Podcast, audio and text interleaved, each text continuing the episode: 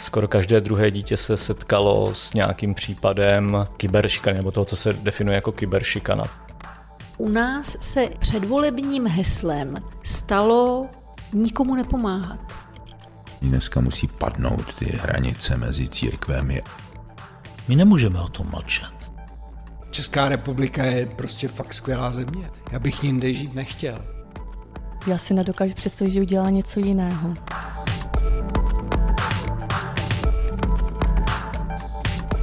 Podcast Pijavice vám přináší portál Gift.cz, díky kterému můžete podpořit dobročinné organizace svým nákupem na internetu, aniž by vás to cokoliv stálo. Organizacím jsme takto poslali už přes 10 milionů korun. Přidejte se k nám na www.gift.cz.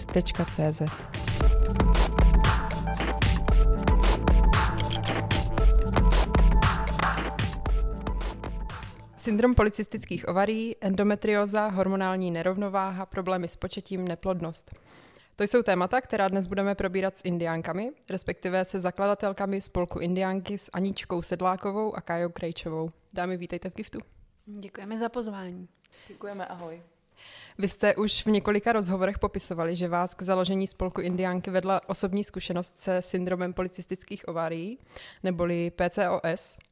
Mohli byste pro posluchače vysvětlit, jaké má tady tohle onemocnění příznaky? PCOS eh, neboli syndrom policistických ovarí je vlastně onemocnění, eh, které eh, není úplně bolestivé, třeba tak jako endometrióza, ale vyznačuje se vlastně příznaky, které více-méně útočí na ženské přednosti. To znamená, že ženy mohou, ale nemusí mít všechny příznaky, nebo jenom některé, například tam patří hodně zmiňovaná obezita, ale nemusí to být vůbec pravidlo v dnešní době už vlastně kor. To pravidlo opravdu není, protože eh, vidíme naše ženy na setkáních vlastně, co máme a opravdu ta obezita je tam minimálně. Pak to může být například vypadávání vlasů eh, z hlediska hormonální nerovnováhy nebo růst eh, vlastně chloupku a na jiných částech těla nebo nebo sklon k nějakým úzkostem a depresím, což taky souvisí vlastně s hormony. To jsou teda ty zdravotní příznaky. My teda nejsme doktoři, takže se nebudeme moc zabývat tady těmito uh, projevy, ale spíše bychom se chtěli zaměřit na to, jak se ta nemoc odrazí v běžném životě. Jakým způsobem nemoc proměnila to, jak uh, indiánky, potažmo vy sami prožíváte ženství? Hmm. Nebo vnímáte? Eh, tak jelikož eh, vlastně ta eh, nemoc nebo ten syndrom útočí na ženství, tak rozhodně asi máme jiný ten pohled na to. Trošku jsem, jsme se tam dostali do křížku s tím, jak vlastně je ženství prezentováno vlastně kulturou, rodinou a vlastně všeobecným diskurzem s tím, že někdo třeba to ženství takové vlastně nevykazuje díky tomu PCOS. Jo, například um, u ženy je běžné, že třeba dostane menstruaci, ale díky PCOS ji třeba vůbec mít nemusí, anebo ji může mít nepravidelnou. A pak například uh, to vypadávání vlasů a růst chloupku, tak to jsou spíš jakoby mužské atributy, jako plešatost a, a vousy například a tak dále. Takže to je hodně, uh, myslím si, náročné pro ženy v té uh, jakoby psychické pohodě. A může tam vzniknout i nějaké třeba trauma. My právě, když jsme si dělali přípravu, tak uh, o syndromu se dost často psalo jako o ničiteli ženství, což mi přišlo až takové jako fatální, ale nemám z vás nebo z toho způsobu, jak komunikujete jako indiánky, způsob, že byste to tak brali. Je to taky proto, že my se snažíme komunikovat pozitivně, protože když my sami eh, jsme si v době, kdy ještě indiánky neexistovaly a my jsme si PCOS řešili, tak eh, když člověk začal googlit, tak našel spoustu přesně negativních komentářů a měl pocit, eh, že se z něj přes noc stane příšera, když to přeženu. a to je to, co my nechceme. Chceme, aby ty ženy a dívky, které si syndrom vyhledají, tak aby našli nás, aby viděli, že se s tím dá fungovat normálně. Samozřejmě je pravda, že hm, třeba když budu uvádět na svém příkladu konkrétním, eh, vlastně v tom období, kdy jsem si ty symptomy řešila nejvíce, patřilo tam tak vypadávání vlasů, které zmiňovala Anička, zároveň třeba hodně akné, což mě trápilo dost, tak uh, ta psychika, na tu psychiku to mělo jako hrozný vliv a měla jsem pocit, že s tím nepůjde nic dělat a že už to takhle bude navždycky, ale člověk uh, nějakými těmi procedurami nebo metodami, které si ale musí vyzkoušet a zase každému funguje něco úplně jiného, tak se dá s těmi symptomy poprat tak, aby to člověk jako minimalizoval nebo aby to minimálně nebylo, uh, nebylo vidět na první pohled. Takže tak. Mm-hmm.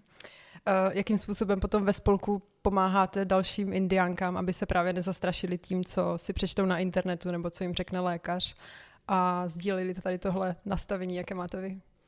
My se snažíme vlastně jak na našich setkáních, tak eh, na těch stránkách samotných nebo na sociálních sítích eh, právě všechno komunikovat tady v tom pozitivním duchu a zároveň, když se potom dostaneme do přímé komunikace s nějakou indiánkou, tak je potřeba abychom jim předali tak tu message, že to, že znají svoji diagnózu, že třeba v tuhle tu chvíli mají ty symptomy nějakým způsobem výrazný nebo že eh, je jakoby hodně řeší, takže to neznamená, že to tak bude navždycky a že je to třeba začátek nějaký cesty a že samozřejmě může to trvat, než se jim to povede nějakým způsobem dostat pod kontrolu, ale že to rozhodně tak eh, nemusí být, ať už se to týká toho akné nebo těch jakýchkoliv problémů, jako jsem zmiňovala.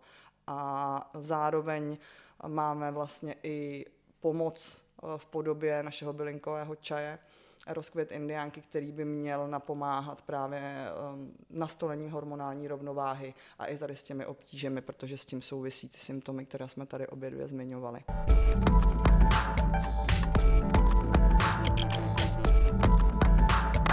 Na druhou stranu od vás také zaznělo, že většina indiánek dochází na terapii a nějak se s tím vypořádávají. My už jsme tady to téma trošku nakousli, co se týká té psychiky.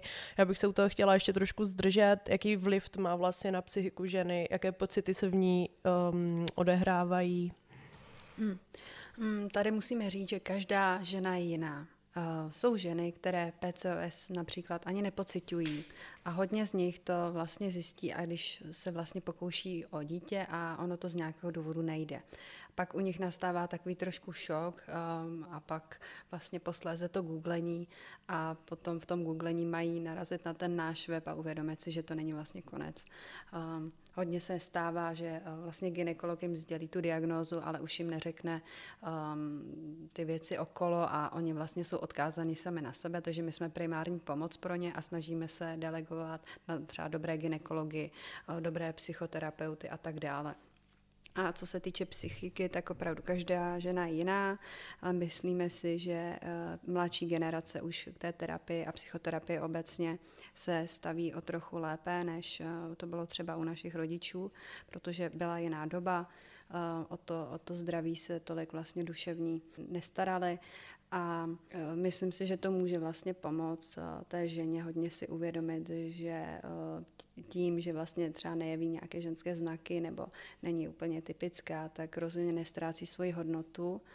A opravdu se tam jako hodněkrát pracuje vlastně s nějakými pocity jako marnosti, méně, cenosti, protože my jsme v tom vychovávání vlastně po celý život.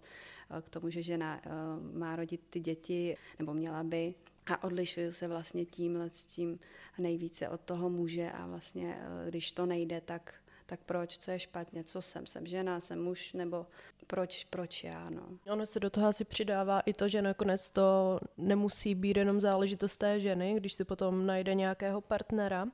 A jak se k tomu přistoupili vy?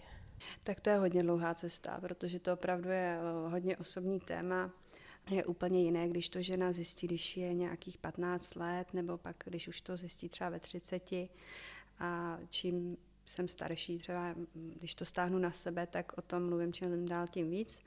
Ale eh, jako z hlediska partnerů, tak eh, vlastně eh, jsem to řekla až tomu stávajícímu, se kterým jsem byla vlastně, nebo jsem doteď a jsem s ním jakoby nejdíl, ale opravdu předtím, jakoby v té pubertě nebo v tom mládí, opravdu jsem tyhle věci vůbec, vůbec neřešila. Jo, tam se ani jako k tomu nebyl nějak prostor, děti jsme neřešili a většinou to bylo tak, že žena i antikoncepci a takhle, takhle to bylo všechno vlastně vyřešeno. A tam potom, co se týče mě, tak já jsem to měla vlastně obdobný s tím, že já jsem o PCOS věděla od nějakých 20 let, ale mm, partnerovi jsem to řekla až ve chvíli, kdy vlastně nebylo zbytí. Do té doby jsem to jako schovávala, nechtěla jsem se o tom vůbec bavit a až když potom v rámci ještě dalších okolností bylo nutné jít s pravdou ven, tak jsem to teprve řekla, ale nějaká ta obava a strach v nás, že máme pocit, že nás ta druhá osoba kvůli tady tomu odmítne, je naprosto zbytečná, protože jsem se setkala naopak jako s oporou a s tím, že to prostě spolu zvládneme, což je hrozně hezký a vlastně vidíme to i dost na setkání u ostatních indiánek, že tam tu oporu v tom partnerovi většinou mají, což jsme byli hrozně rádi, když jsme to mohli slyšet. Mm. A my před tímhle rozhovorem jsme o tom vlastně tady spolu s Kájou mluvili, že vlastně když ta žena ještě partnera vlastně nemá, tak jakým způsobem to vlastně ovlivňuje to hledání, kde je vlastně jako ten vhodný okamžik, kdy to tomu potenciálnímu partnerovi říct. Ale my jsme se teda shodli na tom, že je to asi jednak jako hodně individuální a... Určitě každý to má jinak a nám se vlastně třeba i stalo v rámci setkání, co jsme měli, že my, ten kruh, který tam seděl, jsme vlastně byli první osoby, který to o té indiánce, která nám to říkala, věděli. Že to vlastně neřekla ani svým příbuzným, ani svýmu partnerovi a řekla to nám, protože věděla, že jsme na tom stejně že tomu prostě sdílí s lidmi, kteří prožívají něco podobného, tudíž se jako nemusí bát, nebyl tam žádný přesně strach z toho odmítnutí nebo z nějakého odsuzování nebo z čehokoliv jiného. A, a co se týče toho času, kdy to říct partnerovi, tak to je absolutně individuální. A jaký vliv na to má fakt, že ta naše společnost obecně očekává podle mě trošku od každé ženy, že bude mít děti? No tak to je rozhodně něco, co by se mělo změnit a myslíme si, že už se to trošku mění i s tou generační obměnou existují už i spolky, které hlásají to, že opravdu ženy mají právo na to vlastně ty děti nechtít. Jo? Myslím si, že u mužů je to bráno tak jako nějak jasně, tak buď ty děti mít bude nebo nebude, ale není tam vyvíjen na ty muže tolik tlak. A mm, hodně se setkávám s tím, i třeba si občas eh, čtu komentáře, když mám opravdu jako sebemrskačskou náladu a tam člověk opravdu si udělá takový obrázek jako velmi negativní o té české společnosti. Ale pak, když člověk uh, se s těma lidma baví jakoby otevřeně, tak uh, už ty názory jsou trošku třeba jakoby jinačí, lepší. Uh, ale uh, člověk by si měl uvědomit, nebo ty lidi, co třeba tu ženu napadají, že je sobecká a tak dále, že opravdu planeta je přeledněná na druhou stranu a myslím si, že je to naprosto přirozený ty děti nechtít. Zajímavý je, když třeba žena úplně necítí to, že chce mít děti, ale zároveň je neplodná. Nebo bojuje s tou neplodností, protože pak si říká, jo, tak chci ty děti, nebo nechci, nebo bych je jakoby asi bych je chtěla, protože je nemůžu mít. Je, je, je tam hodně otázek a hodně hlubokých témat, které nejsou úplně jednoznačný a nikdo nás na ně nepřipraví, protože ve škole se o tom vlastně nemluví, o té neplodnosti. Tam eh, spíš se straší tím, že vlastně hlavně používejte ochranu, ale um, už se nemluví o tom, co když ta menstruace třeba vůbec nepřijde, a nebo jsou tam nějaké jiné problémy, nebo konsenzus, znásilnění a tak dále. Myslím, že tyhle témata by rozhodně tam neměla chybět v té sexuální výchově, ale já jsem ročník 93 a těchto témat jsme se ještě vlastně nedotkli. Ale doufám, že se to bude měnit k lepšímu. Aničko, ty si v DVTV zmiňovala, že ti nedělají problém rozhovory v médiích, za což jsme teda rádi, ale často je to složitější s rodinou a blízkými, tak čím to je? Hmm. Myslím si, že obecně lidé radši řeší své problémy s lidmi, který je třeba neznají a nejsou v tom citově zainteresovaní, protože máme rádi svoji rodinu většinou a ty, a ty blízký a Víme, že i tyhle skutečnosti nějakým způsobem mohou zraňovat, protože nás také mají rádi, především třeba rodiče.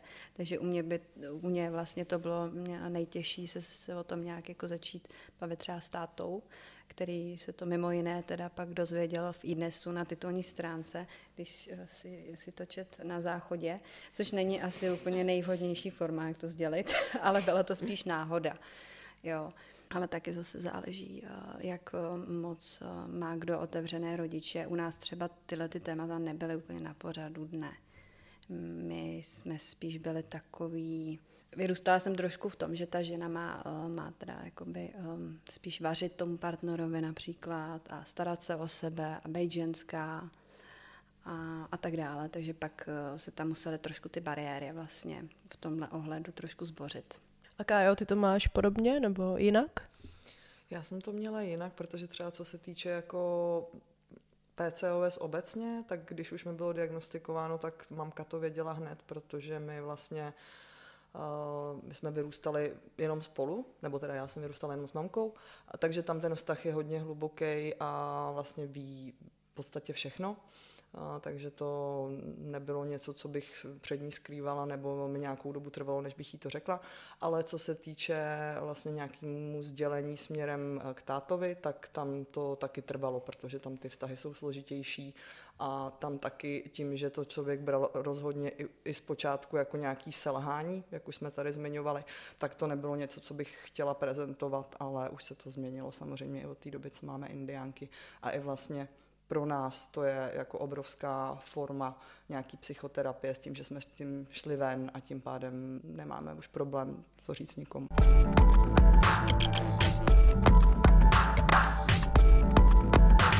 Já mám pocit, že to ve veřejném prostoru slyším čím dál častěji. Neptejte se žen, kdy už budou mít děti. Na druhou stranu, dostalo se to už ke všem, anebo se vám to pořád stává?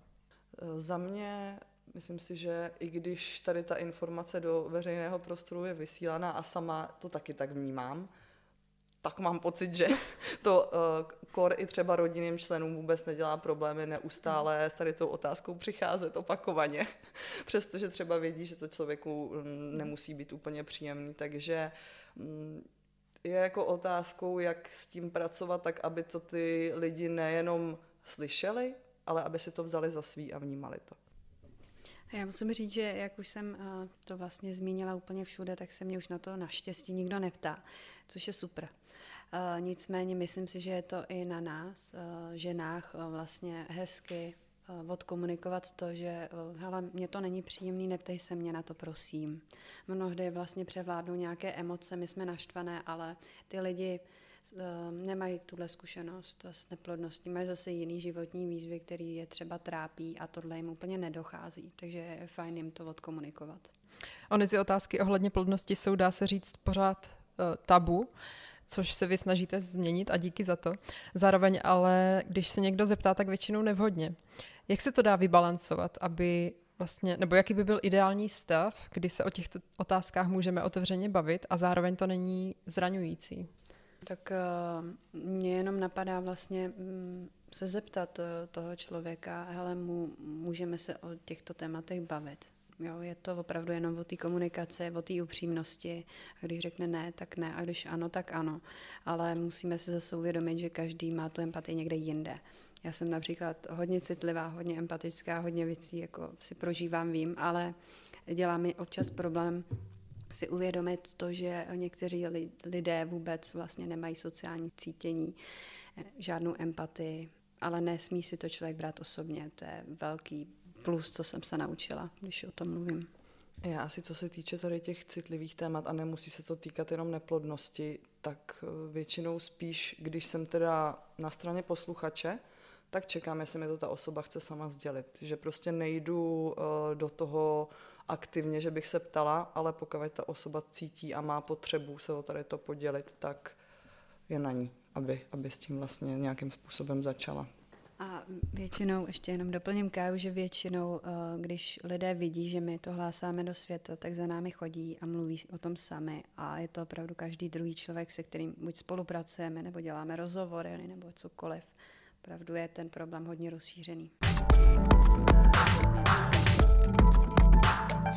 PCOS ale není jediná diagnóza, se kterou indiánky ženám pomáhají. Jaké jsou další časté potíže, se kterými se na vás ženy obrací?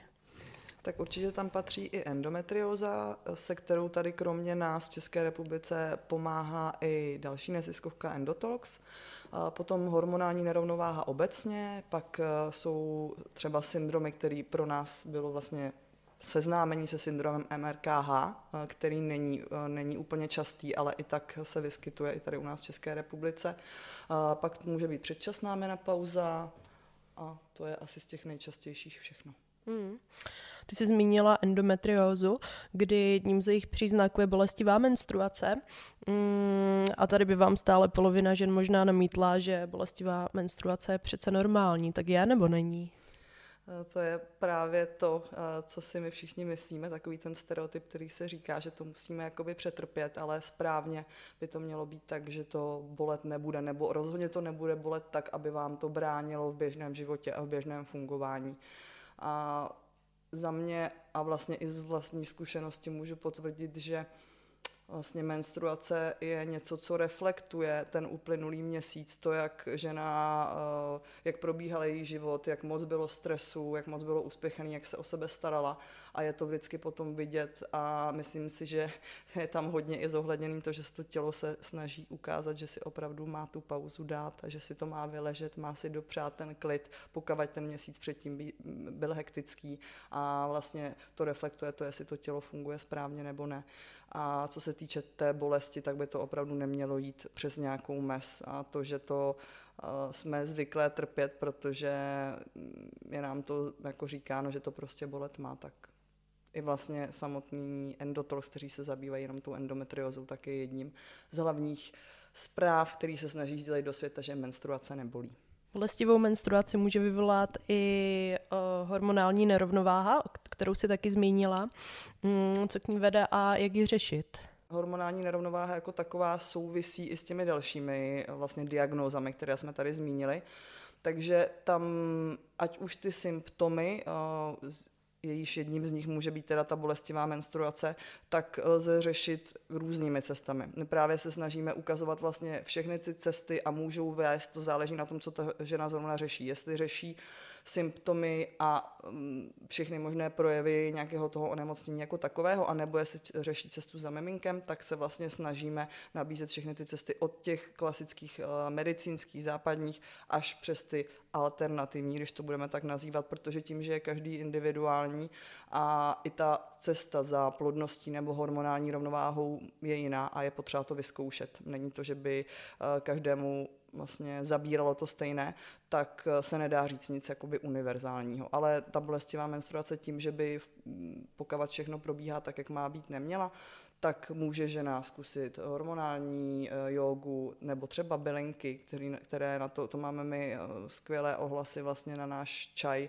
právě co se týká té bolestivé menstruace a nějakého menstruačního komfortu že vlastně stačí, stačí prostě pít pár dní před menstruací a pak si člověk ani nemusí brát brufen, což je příjemný slyšet, a když se to k vám dostane takovýhle zprávy. A ten čaj je pořád dostupný v síti pro DNDM. Přesně tak.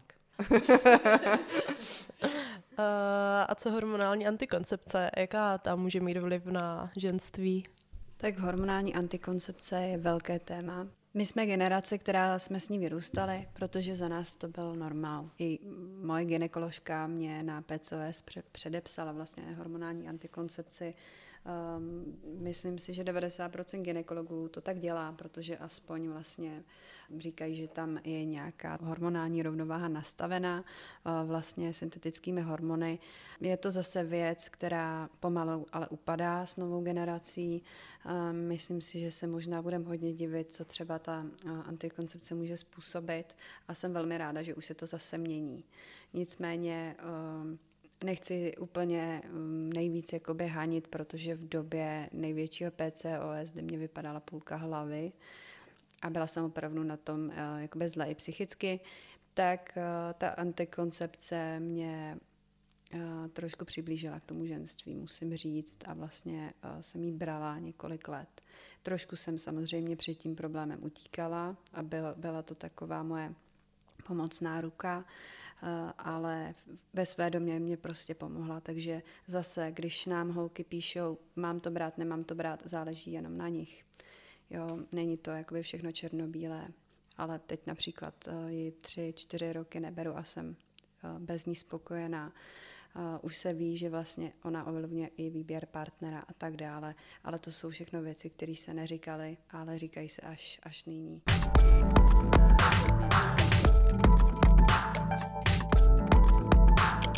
Jsou ryze ženská témata, ale čím dál více se dočítáme také apokalyptické prognózy, jak se snižuje kvalita spermatu, mužům klesá hladina testosteronu, klesá plodnost. Potkáváte se v indiánkách i s těmito případy, že za vámi přijde třeba žena neplodného muže? Uh, rozhodně to tam některé indiánky také řeší, že vlastně uh, problém je na straně muže i ženy. Je to velmi časté z hlediska kvality a pohyblivosti spermí, ale uh, třeba ve svém okolí, um, když jsme vlastně začali o tom všem hlásat, tak nám chybí, nebo k nám chodí i i muži, naši kamarádi, kteří se nám svěřují, což je velmi, mm, velmi krásný, protože jakoby otevřený muž je, že jo, docela jakoby rarita v těchto intimních, intimních věcech. Takže za námi chodí s tím, že si um, nechávají otestovat kvalitu spermatu, bojí se, že mají nedostatek testosteronu. A to je zrovna věc, která si myslím, že je velký problém, protože opravdu ty muži ten testosteron nemají, tím pádem se jim třeba například i snižuje chuť na sex. A některé páry už začínají řešit i to, že opravdu muži na, na to chuť nemají a ženy ano.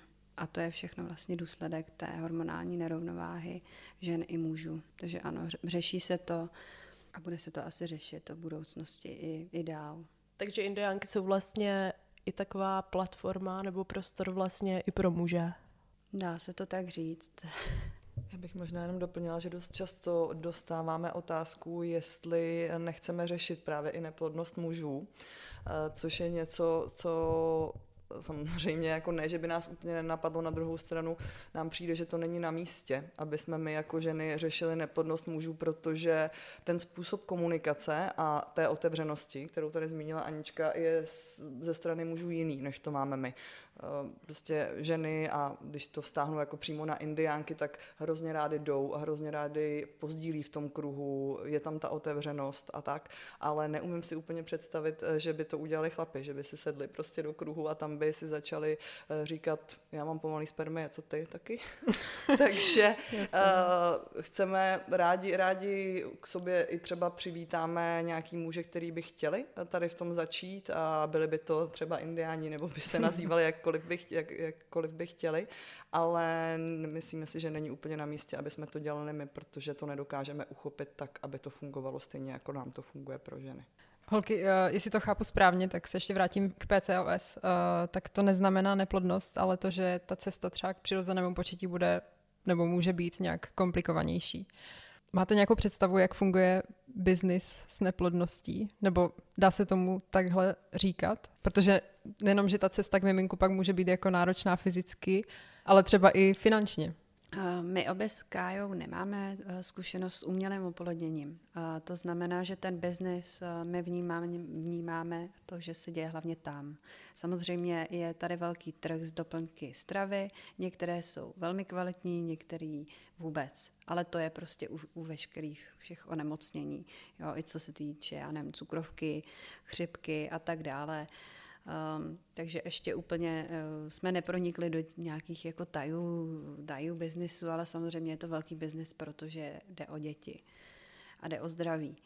Uh, takže uh, jsme na to samotný jakoby zvědaví, jak uh, budeme dál um, získávat zkušenosti i, i z tohohle světa, ale um, zatím jsme se um, jako nesetkali s žádnými třeba nekalými praktikami nebo mm-hmm nebo, nebo tak. No. Spíš se snažíme říct, eh, že ten problém tady je. Například, když jsme přišli do toho DM, tak jsme jim řekli, jo, je to DM drogery, jako dívám 90% žen a vy nemáte žádný čaj pro ženy. Jak je to možné vlastně v roce 2019? A oni nás teda vyslyšeli a už je tam hromada ženských čajů. Takže jsme byli taková první vlaštovka, takže spíš nabouráváme nějaké jakoby bariéry v tom, pojďme těm ženám dopřát ten prostor na to, aby si uvědomili, že v tom nejsou sami. Já mám právě z vás pocit, že indiánky obecně podporují spíš ty neinvazivní metody, které vedou k početí, i když ta cesta každého je úplně jako jiná a je legitimní. A vy jste nedávno také navázali spolupráci s holandskou firmou Fertilily. Řekněte nám o tom víc. tak to je něco, čím jsme se zabývali vlastně teď poslední rok. A máme z toho hroznou radost, protože nejen, že je zatím samozřejmě kupa práce, ale zároveň uh, i na té druhé straně, vlastně na té holandské straně stojí někdo, kdo to má podobně jako my. Souzníme, co se týče nějakých myšlenek a vlastně konceptu, jak vznikl náš projekt a i ten jejich, protože stejně jako my, i tam si vlastně zakladatel Robert Stal eh, řešil to, že nemůže, nemůžou se ženou otěhotnět a vlastně tak eh, si potom k sobě přibrala experty a začali řešit to, že by rádi vyvinuli nějaké produkty, které by k tomu pomohly, protože vlastně mezi tím, co zmiňovala Anička, je tady ohromné množství doplňků stravy, od vlastně lékařů nebo i na internetu vyčtete spoustu způsobů, jak to tělo připravit na těhotenství, pokud, pokud to nejde, nebo jak co nejlépe ovlivnit a nastolit to fungování tak, aby to, na to, to tělo bylo připravené a pak umělé oplodnění. A vlastně nic nebylo mezi tím.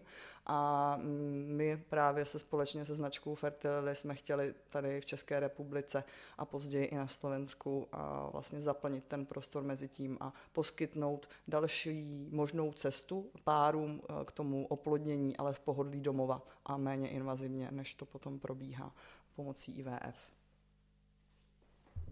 Já jenom doplním uh, tuhle vyčerpávající odpověď. ne, já hrozně děkuju. Uh, jedná se teda o kalíšek na podporu početí a, a gel vlastně na uh, podporu početí, uh, což gely už tady byly, lubrikační mm-hmm. gely na podporu spermí, ale kalíšek tady je vlastně první a my máme hroznou radost hlavně z toho, že mm, ty produkty eh, jsou certifikované jako zdravotnické prostředky, takže eh, se nejedná o nějaký eh, výstřelek do tmy, ale jde o něco, co opravdu pomáhá mechanicky. Mm-hmm. Jsou v plánu ještě další takové podpůrné projekty, protože přece jenom vy asi víte, co na trhu chybí. My bychom vlastně rádi, ať už eh, produkty, které nevyvineme přímo my, ale budou ať už tady z Holandska, protože samotná značka Fertility chce pracovat na dalších produktech, anebo pokud eh, někde se nám podaří najít něco, co nám tady opět bude chybět, tak to přivízt sem, anebo i našimi vlastními silami ještě vyvinout další produkty eh, přímo tady v České republice. Toho, co bychom chtěli dělat, je opravdu hodně takže všechno musí, musí jít postupně a e, nám ty věci tak nějak vždycky chodí sami do cesty a my tu šanci buď uchopíme nebo ne, takže jak to, jak to bude dál je trošku ve hvězdách, ale určitě bychom v tom chtěli pokračovat. Holky, v čem spatřujete vy osobně takovou největší přidanou hodnotu nebo roli indiánek? Pokud je o mě, tak eh, největší přídatná hodnota toho vlastně je, že vy děláte projekt, který se vás přímo týká. To znamená, že opravdu děláte něco, co vás osobně zajímá, vychází to z vás a neděláte jenom něco, ehm, co se vám líbí třeba povrchně nebo nemáte v tom tolik srdce to srdce tam je, někdy to bolí, protože se to musí vlastně skloubit i s, nějakým, s nějakou udržitelností, s nějakým biznesem, ale všechno se to učíme a vlastně je to asi první práce, kterou dělám a mám z ní pocit, že ji dělat mám a že jsem na správném místě, což je pro můj život uh, asi to nejdůležitější. A samozřejmě to, že můžeme pomáhat uh, ženám, jako jsme byli my v těch 14 letech. Takže uh, to vlastně hřeje no, na srdci. Za mě je tam asi především vytvoření toho bezpečného prostoru. Protože vnímám, že, jak už jsme tady několikrát zmínili, že za to, že to téma otvíráme veřejně, nebo kamkoliv přijdeme, tak eh, vlastně o tom hned ze začátku začneme mluvit a vidíme, že to pro ty lidi hned vytvoří ten, eh, ten bezpečný prostor a nemají vlastně strach se svěřit a zároveň, i když si, eh, i když si, si nás třeba, nebo když si ten nějak, nějakou tu diagnozu vygooglí a přijdou k nám na stránky, tak už jim to přinese tu prvotní úlevu v tom, že vidí, že nejsou sami a vlastně to splňuje přesně to, co nám dvěma tady chybělo. Ať už se to týká té tý osvěty, anebo právě nějaký té komunity a toho, té sounáležitosti. A vybavujete si nějakou zpětnou vazbu nebo nějaký silný příběh jedné z indiánek, který třeba ve vás dodnes rezonuje? Já to mám vlastně spojený s tím, co nám chodí poměrně často a mně to přijde jako hrozně hezký, je vlastně to, že nám ty ženy píší jako buď děkuji, že jste, nebo děkuji, že děláte indiánky, nebo že děláte to, co děláte a necítím se v tom sama. Eh, těch zpětných vazeb je docela dost. Je to velká motivace k tomu pokračovat, když třeba se nám úplně nedaří a tak dále. Ale co si teď jakoby vzpomínám na to nejkrásnější v posledních měsících, tak to je to, že vlastně jedna žena začala pít náš čaj a za měsíc byla těhotná, ale rozhodně si nemyslím, že by to bylo jenom naším čajem a myslím si, že je to soubor mnoha faktorů vždycky u té neplodnosti, i jako náhoda, nebo když někdo odjede na dovolenou a tak dále. Takže to opravdu potěšilo, že naše konání má nějakým způsobem smysl a ovlivňuje životy. Já si tak přemýšlím, že vlastně když eh, jedna z těch indiánek mm, přijde s tím, že je vlastně těhotná, takže to jako nemůže, nebo přemýšlím, jestli je to jako pro ní jednoduché přijít vlastně do toho kruhu, kde vlastně ty ženy s tím všechny bojují a teď ona má říct to, že jí se to povedlo a vlastně z toho kruhu tak jako trochu vypadne, nebo... Uh, už se nám to stalo. Mm. Uh, už se nám to stalo a vlastně za sebe to, to vlastně jako necítíme nic jako, co by byla nějaká překážka. Uh, myslím si, že potom, co žena je těhotná a vlastně třeba i porodí to dítě, tak teprve to jako všechno začíná. My tam ještě nejsme, jo, neumím to úplně hodnotit, ale možná i, že i do budoucna založíme nějaký spolek indiánky po, eh, kdy vlastně třeba ty ženy, teď jsem se právě eh, setkala s jednou ženou, která dlouhou dobu nemohla mít děti, pak odjela na dovolenou, tam jedla jenom ryby a poštěstilo se jí to. Ta žena, žena už je teda starší a řešila to za minulého režimu, což je taky velmi zajímavé téma z oblasti neplodnosti. A ona říkala, že hm, pak porodila to miminko, ale nebyla tam hned ta láska. Jo, což si myslím, že taky vlastně může trošku i souviset uh, s hormony a tak dále. Takže, takže možná, že ty výzvy uh, jsou před námi, ale možná i potom dítěti vlastně. Mm-hmm. Když si teďka naťukla to, jak se řešila neplodnost v minulém režimu, tak udělej nám nějaký průřez. no, mm, to bylo vel, vel, vel, velmi zajímavý, zajímavý rozhovor eh, s, s tou paní. Ona vlastně měla taky cysty na vaječnících, řešila hodně taky třeba ochlupení v obličeji, furt si to vlastně musela vytrhávat, chodila vlastně na nějaké už vypalování laserem, což mě překvapilo, že v té době to už mm-hmm. bylo, teda bylo to asi eh, mnohem jakoby větší, nákladnější, ale eh, chodila vlastně ke kosmetičce a pak ji vlastně bylo řečeno, aby si vlastně došla na operaci, kde je jí vlastně nařízly vaječníky, aby vlastně mohla probíhat ovulace protože to hodně u PCO zbývá, že ta ovulace je zcela chybí, což je například něco, co funguje i dneska, akorát se to už dělá mnohem jakoby jemněji. Dělá se to laparoskopicky, vlastně nějakou tenkou jehličkou, teď opravdu nejsem ginekolog, ale mám to jenom od toho svýho. Takže e, vlastně mě překvapilo, že to není o tolik jiný, jenom se to zjemnilo.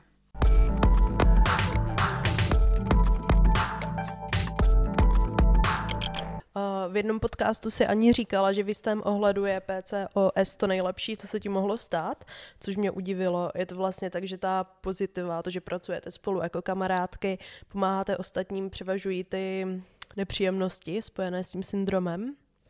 Je to už nějaká přeměna, jo. Uh Rozhodně bych tuhle větu neřekla ve 14 letech, ani o 10 let, 11 let později, protože opravdu to byl pro mě jakoby strašák, který mm, byl v mojí hlavě, bylo to velký trauma, já jsem o tom neřekla vůbec nikomu, ale pak, když jsem o tom začala mluvit, tak um, to byla taková, taková katarze, kdy eh, člověk si uvědomí spoustu věcí.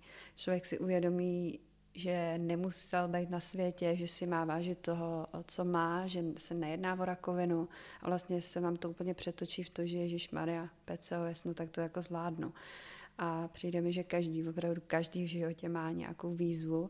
A já jsem strašně ráda, že ji můžu jako takhle hlásat a že se mi to jakoby přetočilo a předsvaklo v té hlavě, protože taky jsou lidi, kteří se tím nechají uh, ovlivnit celý život. A jsou vlastně pohlceni tím problémem. Jak jsem o tom začala mluvit, tak ten problém zmizel. Jo, což je ohromná jakoby, i škola do života. A člověk už třeba nebere tolik vážně nějaké prkotiny, když to tak řeknu, a nějaké jakoby, běžné problémy, ale uvědomuje si vlastně tu sílu toho života a třeba i té smrti, která může být za rohem. Takže je to vlastně to nejlepší nakonec, ale to je vždycky až posléze po potom, potom nejhorším. Jsi mě úplně dojela. A mm, za sebe musím říct, že to mám jako stejně. Samozřejmě v tý, v tom období, kdy jsem to řešila akutně a bylo to nejhorší, tak bych v životě si neřekla, že budu někdy vděčná za to, že se to vůbec stalo, ale jsem, protože jinak bych nedělala tady ten náš krásný smysluplný projekt, který děláme a asi bych se tak jako plácala, plácala v životě a nevěděla, co se sebou, takže za mě určitě. A já když jsem jednomu známému říkala, že budeme točit podcast s indiánkami, tak se mě ptala, jestli je to něco EZO. Tak kde vy sami sebe vidíte?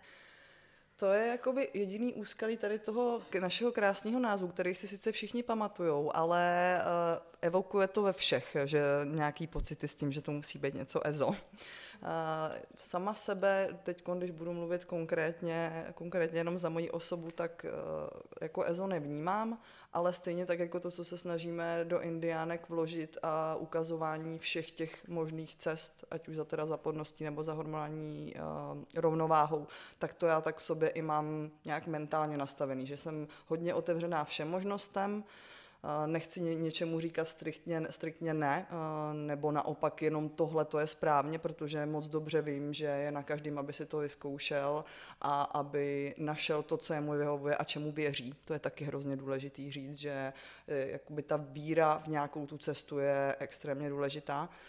A takže teď jsem se do toho zamotala. Takže jo, takže co se týče nějakého EZO přístupu, tak rozhodně to není, že by to bylo zaměřené jenom tady tím jedním směrem a spíš e, za mě je důležitá otevřenost. Myslím si, že oba e, přístupy by se měly doplňovat vzájemně. Rozhodně nejsme nějak zaměření proti něčemu nebo pro něco. Myslím si, že život není černobílý, ale občas se s tím setkáváme, ale už jsme trošku na to zvyklé, protože člověk má jako tendenci eh, strkat projekty nebo lidi do nějakých škatulek, kategorií a to jméno to vlastně může evokovat, ale vždycky, když se s náma setkají, tak pak zjistí, že nejsme úplně nějaké jako ezoženy. I když proti jakoby, tomuto proudu jako nic, nic nemám, všude jsou dobrý lidi, všude jsou i špatní lidi, že je to na každém, co si vybere. To je právě něco, co já u vás tak asi intenzivně vnímám, že vám, nebo že se snažíte přivést spíš ženy k tomu, aby poznali nějak sami sebe, což se mi neví jako nějaká ezoterika, uh, ale naopak by už to asi v dnešní době mělo být takovým standardem. Tak moc vám děkujeme za rozhovor, moc rádi jsme vás poznali a přejeme vám hodně úspěchů. Děkujeme za pozvání. Děkujeme moc, moc se nám to tady líbilo.